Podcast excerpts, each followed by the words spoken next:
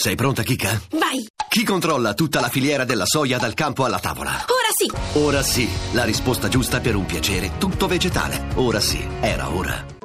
La radio ne parla.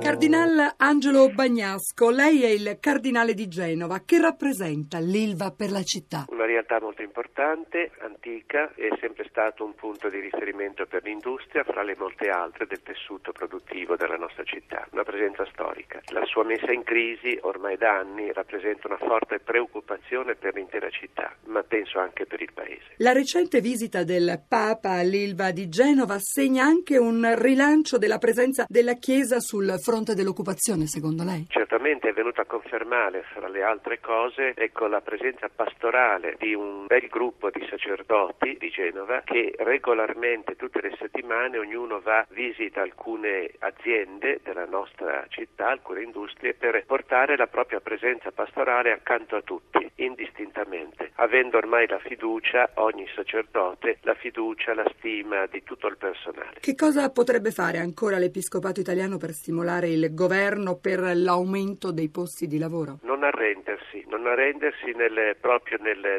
nella parola, nell'esortazione, nello stimolo rispettoso ma convinto eh, presso tutti coloro che hanno responsabilità pubblica perché il problema, perché il lavoro, l'occupazione sia veramente messo al primo posto nell'agenda del Parlamento, ma in modo molto concreto. Tutto ciò che i vescovi italiani dicono non è una ideologia propria, un'opinione, ma è raccogliere, dare voce alla gente che non ha voce, dove noi viviamo. E la sua voce personale cosa dice? Ah, sono preoccupato per questo, ma sono anche molto convinto che la nostra gente di Genova, che è molto professionale, che ha grande senso del lavoro, del dovere, una lunga storia, sicuramente non si arrenderà. Mi chiedo come mai siamo arrivati a questo punto, penso che immaginando chi di dovere avrà immaginato questi esuberi a suo tempo e non ha creato per tempo delle occupazioni alternative.